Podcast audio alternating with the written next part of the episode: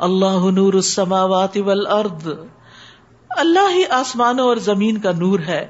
اس کے نور کی مثال ایسی ہے جیسے ایک تاک ہو، جس میں ایک چراغ ہو۔ یہ چراغ فانوس میں رکھا ہوا ہو۔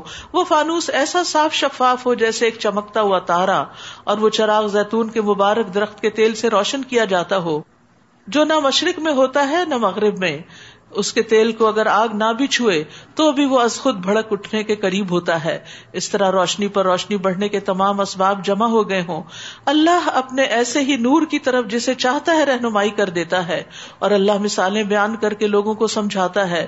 وہ ہر چیز کو خوب جاننے والا ہے۔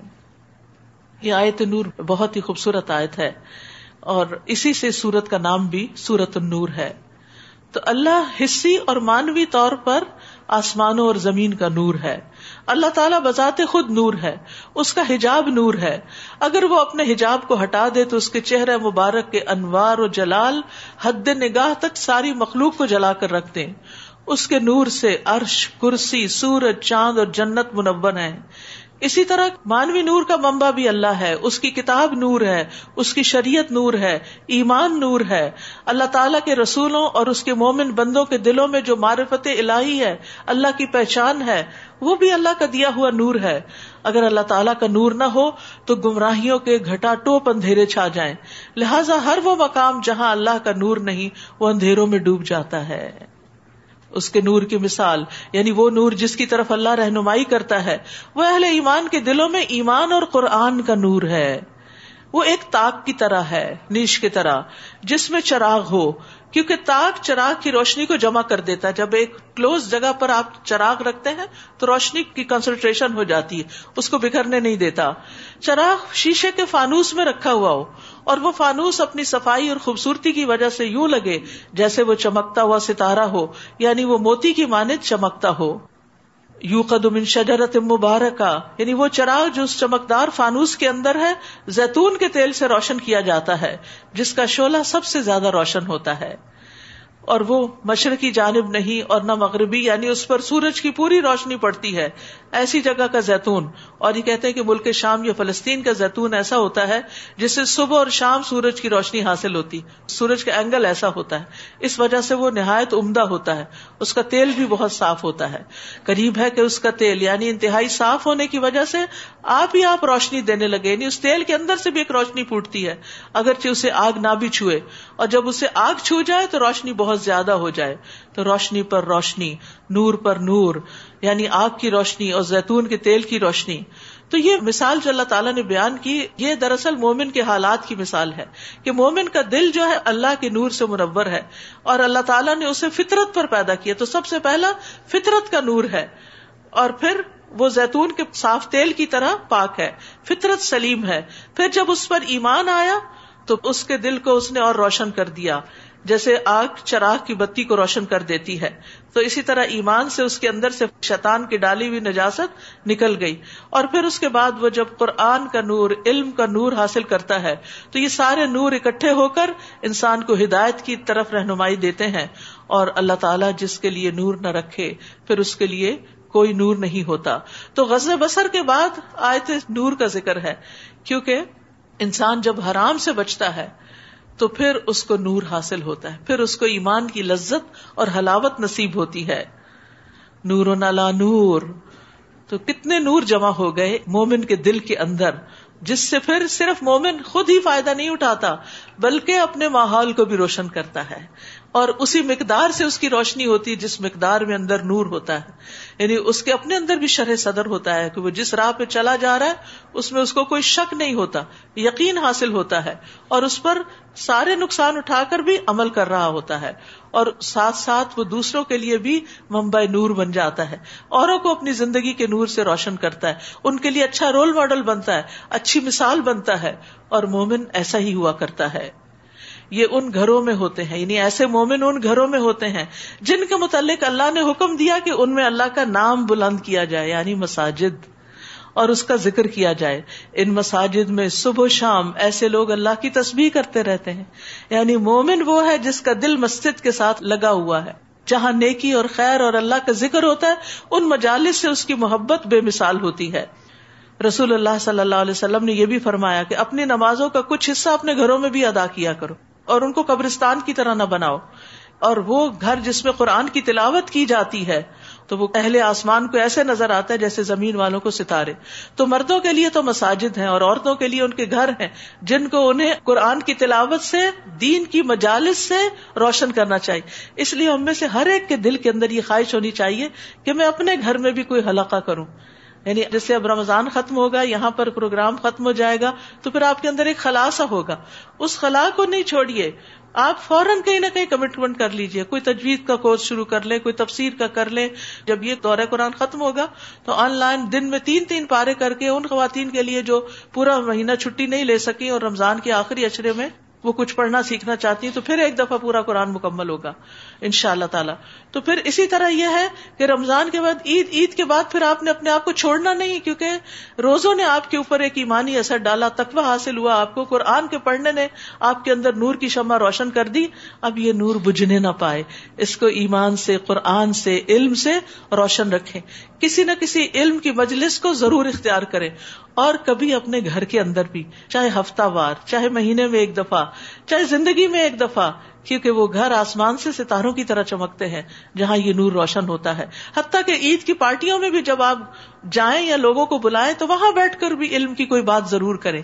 یعنی جو قرآن آپ نے پڑھے ماشاء اللہ آپ روز آ کے اتنے اچھے اچھے پوائنٹ شیئر کرتے ہیں۔ آپ نے یہ نوٹس بھی لیے ہوئے ہیں۔ آپ اپنی ڈائری اپنے ساتھ لے جا سکتے ہیں کہ میں نے رمضان کیسا پایا اور اس میں کیا سیکھا۔ تو چند ایک اچھی اچھی باتیں دوسروں کے ساتھ بھی شیئر کریں۔ تو یہ آپ کا نور دوسروں تک پھیلے گا اور آپ کے لیے صدقہ جاریہ بنے گا۔ فرمایا رجال وہ ایسے لوگ ہیں، انہیں اللہ کے ذکر، نماز قائم کرنے اور زکوٰۃ ادا کرنے سے نہ تجارت غافل کرتی ہے، نہ خرید و فروخت۔ اسی طرح مومن عورتیں جو ہیں، گھر کے کام کاج، اپنی ذمہ داریاں جابس ان کو اللہ کے ذکر سے غافل نہیں کرتی۔ وہ اس دن سے ڈرتے رہتے ہیں، جس میں دل اور آنکھیں الٹ جائیں گی۔ تو یاد رکھیے، گھر کا کام کر رہے ہو یا باہر کا کام؟ نماز کا وقت آ گیا، دوڑ پڑے اللہ کے ذکر کی طرف۔ اور وہ لوگ یہ سب کچھ اس لیے کرتے ہیں کہ جو عمل وہ کرتے ہیں، اللہ ان کا بہتر بدلا انہیں دے اور اپنے فضل سے زیادہ بھی، اور اللہ جسے چاہتا ہے بغیر حساب کے رسک عطا کرتا ہے۔ اور جو کافر ہے، ان کے اعمال کی مثال ایسی ہے جیسے ایک چٹیل میدان میں کوئی شراب ہو، جسے پیاسا پانی سمجھ رہا ہو۔ دھوکا یعنی کافر جو ہے وہ اپنی دنیا کی زندگی میں اتنا خوش ہے شراب کی طرح ہے اس کی وہ خوشی اور جس چیز کو وہ سمجھتا ہے کہ یہ میری اچیومنٹ ہے، یہ میری کامیابی ہے، وہ دراصل جو جو وہ اس کے قریب پہنچتا ہے تو وہ سوچتا ہے کہ یہ تو کچھ نہیں تھا۔ ایسا ہوتا ہے انسانوں کے ساتھ۔ انسان اپنی زندگی میں کچھ تمنا حسرت کچھ گول ایمس رکھتا ہے۔ جب وہ ایک چیز کو اچیو کر لیتا تو پھر واٹ نیکسٹ کچھ کرنے کو نہیں۔ کتنا خلا ہو جاتا ہے۔ پھر وہ آگے بڑھتا ہے، شراب پھر جب اس کے پاس پہنچتا تو پانی نہیں ہوتا، پھر اگلی منزل پہ روانہ ہو جاتا۔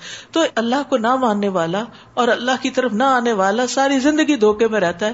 وہ جن سنہری چیزوں کو اپنی کامیابی سمجھتا ہے، جب وہ ان کو حاصل کر لیتا ہے وہاں تک پہنچتا ہے، تو وہ کچھ نہیں ہوتی، وہ تو ہاتھ سے نکل چکی ہوتی۔ اب تک زندگی میں جو کچھ ہم نے حاصل کیا، وہ کدھر ہے؟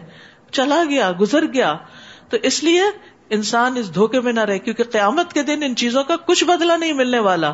حتیٰ کہ جب وہ اس شراب کے قریب آتا ہے تو وہاں کچھ نہیں پاتا، بلکہ اس نے اللہ کو وہاں موجود پایا۔ مرنے کے بعد تو اللہ کا سامنا کرنا ہوگا۔ جس نے اس کا حساب چکا دیا، اور اللہ کو حساب چکانے میں دیر نہیں لگتی۔ یا پھر کافروں کے اعمال کی مثال ایسی ہے، جیسے گہرے سمندر میں اندھیرے ہوں، جسے موج نے ڈھانپ لیا ہو۔ پھر اس کے اوپر ایک اور موج ہو۔ اور اس کے اوپر ایک بادل ہو، تاریکی پر تاریکی چڑی ہوئی ہے۔ فطرت بھی سلیم نہیں، ایمان بھی نہیں، عمل سالے بھی نہیں، علم کی روشنی بھی نہیں، اندھیروں میں جی رہا ہے انسان۔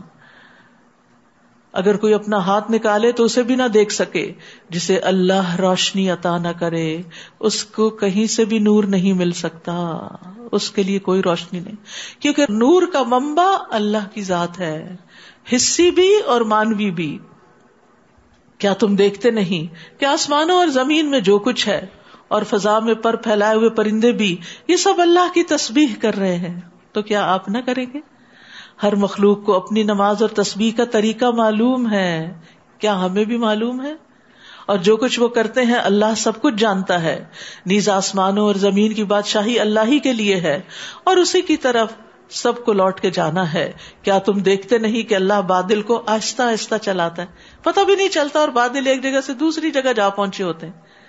ان کی ٹریفک کا کوئی شور اور دھواں کچھ بھی نہیں ہوتا۔ حالانکہ وہ آپ کی گاڑیوں سے زیادہ بھاری بوجھ لے کے چل رہے ہوتے ہیں۔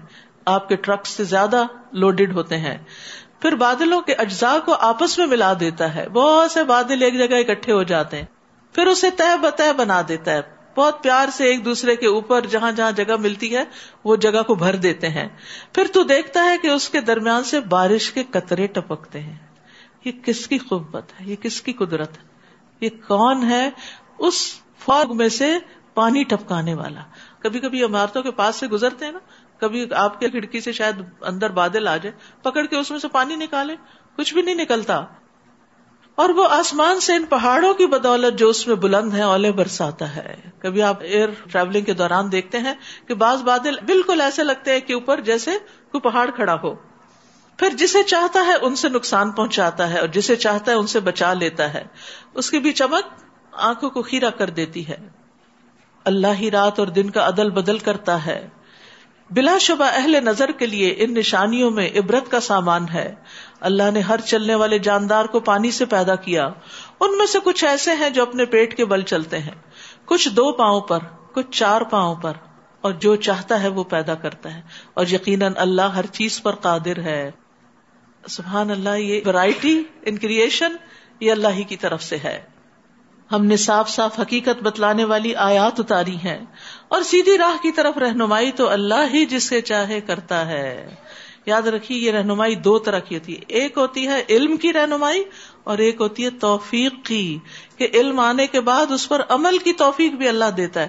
تو اس لیے ہمیں توفیق کی دعا بھی مانگنی چاہیے۔ یہ منافق کہتے ہیں کہ ہم اللہ پر اور اس کے رسول پر ایمان لائے ہیں اور ہم نے اطاعت قبول کی، پھر اس کے بعد ان میں سے ایک فریق اطاعت سے منہ پھیر لیتا ہے۔ حقیقت یہ لوگ ایماندار نہیں ہیں۔ اور جب انہیں اللہ اور اس کے رسول کی طرف بلایا جاتا ہے، تاکہ رسول ان کے درمیان فیصلہ کرے، تو کچھ لوگ اعراض برتنے لگتے ہیں۔ سبحان اللہ۔ اللہ کے رسول پہ راضی نہیں ہے پھر ایمان کیسا ہے ان کا؟ اور حق ان کی موافقت میں ہو تو بڑے متی و منقاد ہو کر چلے آتے ہیں۔ کیا ان کے دلوں میں نفاق کا روگ ہے؟ یا وہ شک میں پڑے ہوئے ہیں؟ یا وہ اس بات سے ڈرتے ہیں کہ اللہ اور اس کا رسول ان کی حق تلفی کر جائیں گے؟ بلکہ حقیقت یہ ہے کہ یہ خود ہی ظالم ہے اندر چور ہے، اس لیے وہ آپ کے پاس نہیں آتے۔ انما كان قول المؤمنين اذا دعوا الى الله ورسوله ليحكم بينهم ان يقولوا سمعنا واطعنا واولئك هم المفلحون۔ مومنوں کی بات تو یہ ہوتی ہے کہ جب انہیں اللہ اور اس کے رسول کی طرف بلایا جائے تاکہ وہ ان کے درمیان فیصلہ کرے، تو وہ کہتے ہیں کہ ہم نے سن لیا اور اطاعت کی۔ ایسے ہی لوگ فلاح پانے والے ہیں۔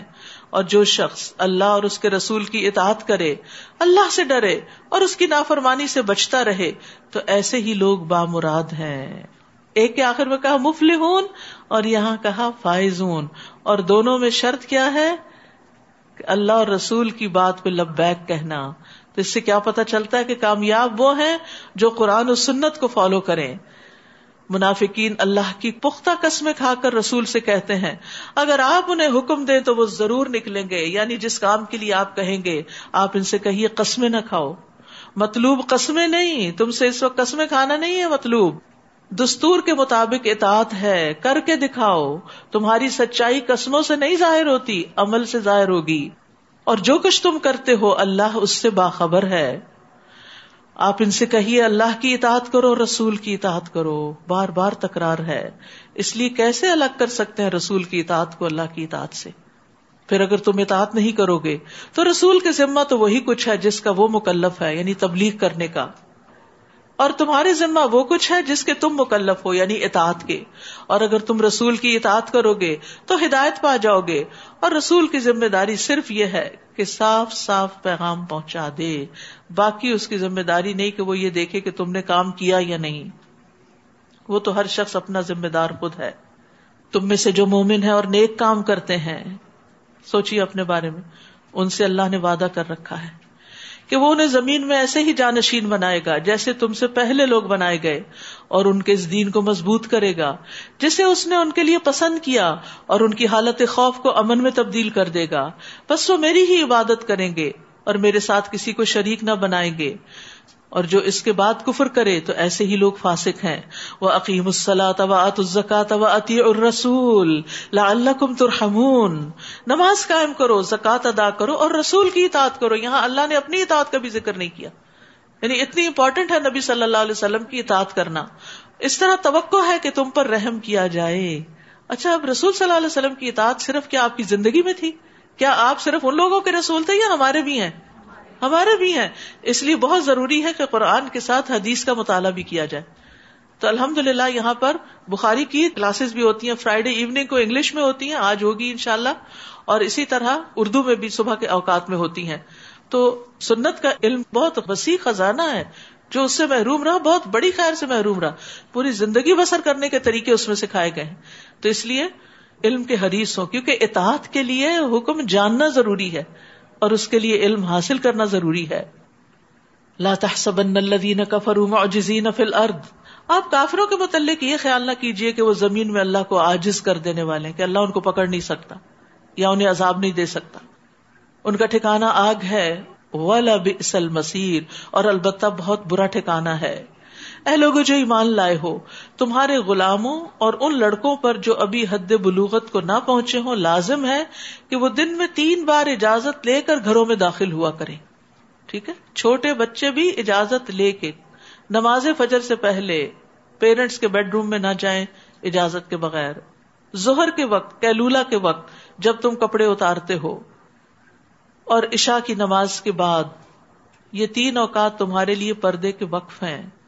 ان اوقات کے علاوہ دوسرے وقت میں ان کو بلا اجازت آنے جانے سے ان پر کوئی گنا نہیں اور نہ تم پر کوئی گنا ہے۔ تو آپ دیکھیے کہ کس قدر پرائیویسی کا لحاظ رکھا گیا۔ کہ چھوٹے بچوں کو بھی ایکسپوز نہیں کرنا چاہیے ہسبینڈ وائف کی آپس کی انٹیمیسی اور ایک دوسرے کے تعلقات کے بارے میں۔ بعض مائیں تو بچوں کو واش روم میں لے کے گھس جاتی ہیں، ان کے سامنے ننگا نہ آتی۔ حیرت ہوتی ہے کہ یہ تو بالکل کامن سینس کی بات ہے۔ پوچھنے میں پتہ چلتی جی روتے ہیں۔ اس کا کوئی اور بندوبست کرے، نہ کہ ان کو ننگا دکھائے پھر اپنا آپ، پھر آپ کپڑوں میں ہی نہ آئے تاکہ وہ آپ کو ننگا تو نہ دیکھے کیونکہ بچپن سے ان کے سامنے حیا کے تقاضے پامال کر دیے جاتے پھر بڑے ہو کر ان کے لیے یہ چیزیں بس ایسے ہی ہو جاتی ہیں۔ اور پھر وہ اللہ کے حکم سے نافرمانی کرنے لگتے ہیں۔ فرمایا، تمہیں ایک دوسرے کے پاس بار بار آنا ہی پڑتا ہے۔ اسی طرح اللہ تعالیٰ تمہارے لیے اپنے ارشادات کی وضاحت کرتا ہے۔ وہ سب کچھ جاننے والا، حکمت والا ہے۔ اور جب لڑکے سن بلوغ کو پہنچ جائیں تو وہ بھی اسی طرح عزل لیا کریں، جیسے ان سے پہلے ان کے بڑے اجازت لیتے رہے یعنی گھر میں داخل ہوتے ہوئے۔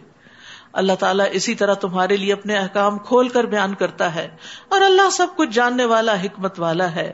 اور جو عورتیں جوانی سے گزری بیٹھی ہوں اور نکاح کی توقع نہ رکھتی ہو دو شرائط یعنی بوڑھی ہو چکی ہوں لیکن شادی کی کوئی امید نہ کیونکہ کچھ خواتین سکسٹی پلس بھی ہو کر بالکل فٹ اور یگ ہوتی ہیں۔ اگر وہ اپنی چادر یعنی جو باہر جاتے ہوئے بڑی چادر لی جاتی ہے، وہ اتار دیں تو ان پر کچھ گنا نہیں، بشرطے کے زیب و زینت کی نمائش کرنے والی نہ ہو یعنی اپنے آپ کو ظاہر نہ کرنا چاہتی ہوں۔ تاہم اگر وہ چادر اتارنے سے پرہیز ہی کریں، تو یہی بات ان کے حق میں بہتر ہے اور اللہ سب کچھ سنتا، جانتا ہے۔ اس بات میں نہ اندھے پر، نہ لنگڑے پر، نہ مریض اور نہ خود تمہارے لیے کوئی حرج ہے کہ تم اپنے گھروں سے کھانا کھاؤ۔ اپنے باپ دادا کے گھروں سے یا اپنی ماں اور نانی کے گھروں سے یا اپنے بھائیوں، بہنوں، چچاؤں، پھوپھیوں، ماموں، خالاؤں کے گھروں سے کھانا کھاؤ، یا ان کے گھروں سے جن کے تم سرپرست ہو یا اپنے دوست کے ہاں سے کھا لو، نہ ہی اس بات میں کوئی گناہ ہے کہ تم سب مل کر کھاؤ یا علیحدہ علیحدہ۔ البتہ جب تم گھروں میں داخل ہوا کرو تو اپنے لوگوں کو یعنی گھر والوں کو سلام کہا کرو۔ یہ اللہ کی طرف سے مبارک اور پاکیزہ تحفہ ہے تمہارے لیے۔ اسی طرح اللہ تمہارے لیے اپنی آیات کو کھول کے بیان کرتا ہے تاکہ تم سمجھ سے کام لو۔ تو یاد رکھیے، یہ مومنوں کا آپس کا تعلق بتایا گیا ہے کہ وہ ایک دوسرے کے لیے وسیع دل کے مالک ہوتے ہیں۔ ایک دوسرے کو کھانے پہ ویلکم بھی کرتے ہیں اور کھانے والا بھی کسی قسم کی جھجک اور آڑ محسوس نہیں کرتا۔ اور اس میں خاص طور پہ رشتے داروں کے علاوہ دوستی کا بھی ذکر کیا گیا، کیونکہ دوستی بھی ایک رشتہ ہوتی ہے اور بعض اوقات خون کے رشتوں سے بھی زیادہ رشتہ بڑھ جاتا ہے یہ۔ ابن عباس کہتے ہیں کہ دوست رشتے داروں سے زیادہ تاکید والا ہے، کیونکہ انسان ان کے ساتھ بعض اوقات زیادہ وقت گزارتا ہے۔ اور یہاں خاص طور پر اس ملک میں آپ دیکھیں کہ جہاں اپنے کوئی بھی قریبی رشتے دار نہیں ہوتے تو دوست ہی رشتے داروں کی جگہ لے لیتے ہیں۔ مومن تو وہ ہیں جو اللہ اور اس کے رسول پر ایمان لاتے ہیں۔ اور جب وہ کسی اجتماعی کام میں رسول کے ساتھ ہوتے ہیں تو اس سے اجازت لیے بغیر نہیں جاتے۔ یہ ایک اصول دے دیا گیا کہ جو ٹیم ورک ہوتا ہے، جو مل کے کام کیا جاتا ہے، اس میں اپنی مرضی نہیں چلائی جاتی، مشورے سے کام ہوتا ہے اور اس میں اپنی جگہ یا اپنا کام بھی بغیر اجازت کے نہیں چھوڑا جا سکتا۔ اے رسول، جو لوگ آپ سے اجازت مانگتے ہیں، وہی اللہ اور اس کے رسول پر ایمان لانے والے ہیں۔ تو جب وہ اپنے کسی کام کے لیے آپ سے اجازت مانگے تو ان میں سے جسے آپ چاہیں اجازت دیں جسے چاہے نہ دیں۔ یعنی یہ بھی امیر کی اتارٹی میں ہے کہ اگر وہ سمجھتا ہے کہ چھٹی نہیں دینی چاہیے تو وہ نہ دے، یہ نہیں کہ وہ کسی ضد کی وجہ سے کہے، اگر باقی حقیقی ضرورت ہے تو کسی کو برا نہیں ماننا چاہیے۔ اور ان کے لیے اللہ سے بخش کی دعا کیجیے اللہ یقیناً بخشنے والا اور رحم کرنے والا ہے۔ مسلمانوں، رسول کے بلانے کو ایسا نہ سمجھ لو جیسے تم آپس میں ایک دوسرے کو بلاتے ہو یعنی ادب سے پکارو۔ نام لے کر نہیں۔ اللہ تعالیٰ ان لوگوں کو جانتا ہے جو تم میں سے چپکے سے کھسک جاتے ہیں۔ یعنی کام کے بیچ میں یا مجلس سے چپکے سے منافقین ایسے کرتے تھے کہ ذرا آپ کا دھیان ادھر ادھر ہوا، پہلے آ کے حاضری لگوا لی اور پھر غائب ہو گئے۔ اگر رسول صلی اللہ علیہ وسلم کو پتہ نہیں چلا تو اللہ کو معلوم ہے۔ لہٰذا جو لوگ رسول کے حکم کی مخالفت کرتے ہیں، انہیں اس بات سے ڈرنا چاہیے کہ وہ کسی مصیبت میں گرفتار نہ ہو جائیں۔ استغفر اللہ، یہ ہم سب کے لیے ڈرنے کی بات ہے۔ سنتوں کی مخالفت، حدیث کی مخالفت انسان کو بہت بڑے فتنے میں ڈال دیتی ہے۔ یا انہیں کوئی دردناک عذاب نہ پہنچ جائے۔ تو یہاں پر نبی صلی اللہ علیہ وسلم کے احترام کی بات ہے اور اسی احترام کا حصہ ہے کہ آپ کے دیے ہوئے علم کا بھی احترام کریں۔ اور سنتوں کی پیروی کریں۔ اور پھر اس کے بعد جو لوگ ان دینی علوم کی تعلیم دے رہے ہوں، علم دے رہے ہوں، ان کا بھی ادب اور لحاظ رکھیں۔ یاد رکھو جو کچھ آسمانوں اور زمین میں ہے، سب اللہ ہی کا ہے۔ تم جس روش پر بھی ہو، اللہ اسے خوب جانتا ہے۔ اور جس دن لوگ اس کی طرف لوٹائے جائیں گے، تو وہ انہیں بتلا دے گا کہ وہ کیا کرتے رہے۔ اور اللہ ہر چیز کو خوب جانتا ہے۔ سورت الفرقان۔ بسم اللہ الرحمن الرحیم. تبارک الذي نزل الفرقان على عبده ليكون للعالمین نذیرا. بابرکت ہے وہ ذات جس نے اپنے بندے پر فرقان نازل کیا یعنی یہ قرآن، تاکہ وہ کل اہل عالم کے لیے برے انجام سے ڈرانے والا بن جائے۔ یہ قرآن سارے جہان والوں کے لیے ہے، تاکہ وہ برے انجام سے بچیں۔ وہی ذات جو آسمانوں اور زمین کی بادشاہی کا مالک ہے۔ جس نے نہ کسی کو بیٹا بنایا اور نہ ہی اس کی حکومت میں کوئی شریک ہے۔ اس نے ہر چیز کو پیدا کیا، تو اس کا ٹھیک ٹھیک اندازہ کیا یعنی اس کی تقدیر مقرر کی۔ یاد رکھیے، تقدیر بہت پہلے لکھی جا چکی ہے۔ رسول اللہ صلی اللہ علیہ وسلم نے فرمایا، اللہ نے آسمان و زمین کی تخلیق سے پچاس ہزار سال پہلے مخلوقات کی تقدیریں لکھ دی اور فرمایا، اللہ کا عرش پانی پر ہے۔ رسول اللہ صلی اللہ علیہ وسلم نے یہ بھی فرمایا، اللہ تعالیٰ ہر بندے کی تخلیق میں پانچ چیزیں لکھ چکا ہے۔ اس کی عمر، اس کا رزق، اس کا عمل، وہ شقی ہوگا یا سعید، اور کوئی چیز تقدیر پہ سبقت نہیں لے جا سکتی، اور اس میں کچھ اضافہ اور کمی نہیں ہوتی۔ اب سوال یہ پیدا ہوتا ہے کہ پھر انسان کے پاس چوائس ہی کیا رہ گئی؟ تو وہ بھی تقدیر کا ایک حصہ ہے کہ اللہ نے چوائس بھی دی ہے۔ تقدیر بھی لکھی اور تقدیر کیا ہے؟ اللہ کا سابق علم۔ پہلے سے ہی پتا ہے کس بندے کو میں کیا دوں گا اور وہ اس سے کیا کرے گا۔ تو اس لیے اس میں کوئی کنفیوژن نہیں ہونی چاہیے۔ اور تقدیر کے معاملے میں بہت بحث کرنے سے بھی بچنا چاہیے کیونکہ وہ انسان کو مس لیڈ کر سکتی ہے اور گمراہ کر سکتی ہے۔ تو ہمیں جب بھی تقدیر کے مسئلے میں کوئی شک پیدا ہونے لگے یا کوئی پریشانی آنے لگے تو رب اعوذ بک من حمزات الشیاطین و اعوذ بک رب ان یحضرون پڑھ لینا چاہیے۔ واتخذوا من دونه الہا اور انہوں نے اللہ کے سوا کچھ اور الہ بنا لیے۔ لا يخلقون شیئا، وہ کوئی چیز پیدا نہیں کرتے۔ وہ ہم یخلقون، اور وہ پیدا کیے جاتے ہیں۔ انہیں خود اپنے نفع نقصان کا کچھ بھی اختیار نہیں، اور نہ ہی انہیں کسی کو مارنے، زندہ کرنے اور مردہ کو اٹھا سکنے کا کچھ اختیار ہے۔ کافر لوگ تو یہ کہتے ہیں کہ یہ قرآن محض جھوٹ ہے۔ افطرا گھڑی ہوئی چیز ہے۔ نوزب اللہ جسے اس نے خود بنا ڈالا کہ محمد صلی اللہ علیہ وسلم نے لکھ لیا۔ اور کچھ دوسرے لوگوں نے اس کام میں اس کی مدد کی ہے۔ کتنا بڑا جھوٹ اور ظلم ہے جس پر یہ لوگ اتر آئے ہیں۔ وہ کالو اساتیر وہی تملا علیہ بکرتم و اصیلا۔ نیز وہ کہتے ہیں کہ یہ تو پہلے لوگوں کی داستانیں ہیں، جنہیں اس نے نقل کرا لیا ہے۔ سو وہی داستانیں صبح شام اس کے پاس پڑھ کر سنائی جاتی ہیں۔ آپ ان سے کہیے، قرآن کو اس ذات نے نازل کیا ہے جو آسمانوں اور زمین کے بھید جانتا ہے۔ تبھی تو یہ کتاب رہنمائی والی ہے۔ انسانوں کے پاس وہ علم نہیں کہ جس کی بنا پر وہ سارے انسانوں کی رہنمائی کا کام کر سکے۔ اور وہ یقیناً بہت بخشنے والا، رحم والا ہے۔ نیز وہ کہتے ہیں، یہ کیسا رسول ہے جو کھانا کھاتا ہے اور بازاروں میں چلتا پھرتا ہے۔ اس پر کوئی فرشتہ کیوں نہ اتارا گیا جو اس کے ساتھ رہتا اور لوگوں کو ڈرایا کرتا۔ تو یاد رکھیے، پیغمبر بہت آجزی والے انسان ہوتے ہیں اور آجزی اختیار کرنا پیغمبری کے خلاف نہیں ہے۔ یعنی کھانا، پینا، خرید و فروخت کرنا، شادی بیاہ کرنا، یہ چیزیں کسی کی شان اور مرتبے میں کمی نہیں کرتی۔ اور پھر عام لوگوں کی طرح کھانا پینا۔ ان کا کیا تھا؟ جیسے ہم کھاتے ہیں، وہی یہ کھاتا ہے۔ اس سے آگے زیادہ بہترین کیوں نہیں کھاتا؟ اس کا لباس زیادہ بہترین کیوں نہیں؟ اس کے ساتھ فرشتے کیوں نہیں جو باڈی گارڈ ہوتے اس کے ساتھ؟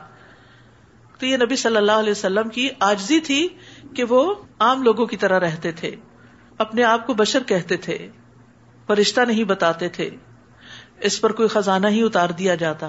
تو کوئی باغ ہی ہوتا جس سے اطمینان کی روزی کھا سکتا۔ یہ ساری چیزیں جو اسٹیٹس سمبل ہیں، یہ کیوں نہیں اس کے پاس؟ اور ظالم کہتے ہیں کہ تم تو ایک جادو شدہ آدمی کے پیچھے لگ گئے ہو۔ اے نبی، غور کیجیے، یہ لوگ آپ کے لیے کس طرح کی مثالیں بیان کرتے ہیں؟ یہ ایسے گمراہ ہوئے ہیں کہ راہ راست پر آ ہی نہیں سکتے۔ بہت بابرکت ہے وہ ذات۔ وہ چاہے تو آپ کو ان چیزوں سے بھی بہتر چیزیں دے سکتا ہے۔ ایک نہیں، کئی باغ جن میں نہریں جاری ہوں اور کئی محلات دے سکتا ہے۔ اللہ کے لیے کچھ مشکل نہیں۔ لیکن بات یہ نہیں، بلکہ یہ لوگ دراصل قیامت کو جٹلا رہے ہیں، اور جو قیامت کو جٹلائے ہم نے اس کے لیے جہنم تیار کر رکھی ہے۔ جب وہ دور سے انہیں یعنی اپنے شکار کو دیکھے گی، تو یہ اس کے جوش و خروش کی آوازیں خود ہی سن لیں گے۔ استغفر اللہ۔ جب اس میں دست و پابستہ ایک تنگ جگہ سے پھینکے جائیں گے، تو اس وقت موت پکاریں گے۔ اس وقت انہیں کہا جائے گا، آج ایک نہیں، بہت سی موتوں کو پکارو۔ آپ ان سے پوچھیے کیا یہ انجام اچھا ہے یا ہمیشہ کی جنت، جس کا پرہیزگاروں سے وعدہ کیا گیا ہے، جو ان کے اعمال کا بدلہ ہے؟ کانت لہم جزا جزا کہتے عمل کا بدلہ، اور ان کی آخری منزل ہوگی۔ وہاں انہیں جو کچھ وہ چاہیں گے ملے گا۔ وہ اس میں ہمیشہ رہیں گے۔ یہ تمہارے رب کے ذمہ ایسا وعدہ ہے کہ جو پورا کیا جائے گا۔ اور جس دن اللہ انہیں اور جن کو وہ اللہ کے سوا پوچھتے اکٹھا کرے گا، تو ان معبودوں سے سوال کرے گا کہ کیا تم نے میرے ان بندوں کو گمراہ کیا تھا یا یہ خود ہی راہ سے بٹک گئے تھے؟ وہ کہیں گے تیری ذات پاک ہے۔ ہماری مجال نہ تھی کہ تیرے سوا کسی کو کار ساز بناتے۔ مگر تو نے انہیں اور ان کے آبا و اجداد کو خوب سامان زیس دیا۔ یہاں تک کہ وہ تیری یاد کو بھول گئے۔ اور یہ لوگ تھے ہی ہلاک ہونے کے قابل۔ فقط کذبوکم کم بے ماں تو انہوں نے جٹلایا تمہیں اس پر جو تم کہتے ہو۔ یعنی جو تم آج کہتے ہو، اس دن تمہارے معبود تمہیں جٹلا دیں گے۔ پھر نہ تم عذاب کو ٹال سکو گے۔ اور نہ تمہیں کہیں سے مدد مل سکے گی۔ اور جو بھی تم میں سے ظلم کر رہا ہے، اسے ہم سخت عذاب کا مزہ چکھائیں گے۔ اور اے نبی، ہم نے آپ سے پہلے جتنے بھی رسول بھیجے، وہ سب کھانا کھاتے اور بازاروں میں چلتے پھرتے تھے۔ اور ہم نے تم لوگوں کو ایک دوسرے کے لیے آزمائش کا ذریعہ بنا دیا ہے۔ وجہ اللہ باد کم بادن فتنا تصبرون و کہنا ربو کا بسیرا تو کیا تم صبر کرو گے؟ یعنی ان کی تانو تشنی پر، ان کے ستانے پر، اور آپ کا رب سب کچھ دیکھ رہا ہے۔ تو یاد رکھیے، بعض لوگ بعض لوگوں کے لیے آزمائش ہوتے ہیں۔ تو انسان کو پھر ان کی تکلیف دہ باتیں سننا پڑتی ہیں۔ سن کے کیا کرنا چاہیے؟ صبر سے کام لینا چاہیے اور صبر میں بڑا اجر ہے۔ وہ آخر داوانا ان الحمد للہ رب العالمین۔ سبحان اللہ و بحمد کا اشد اللہ اللہ اللہ انتا استخر کا و اطوب السلام علیکم و رحمۃ اللہ وبرکاتہ۔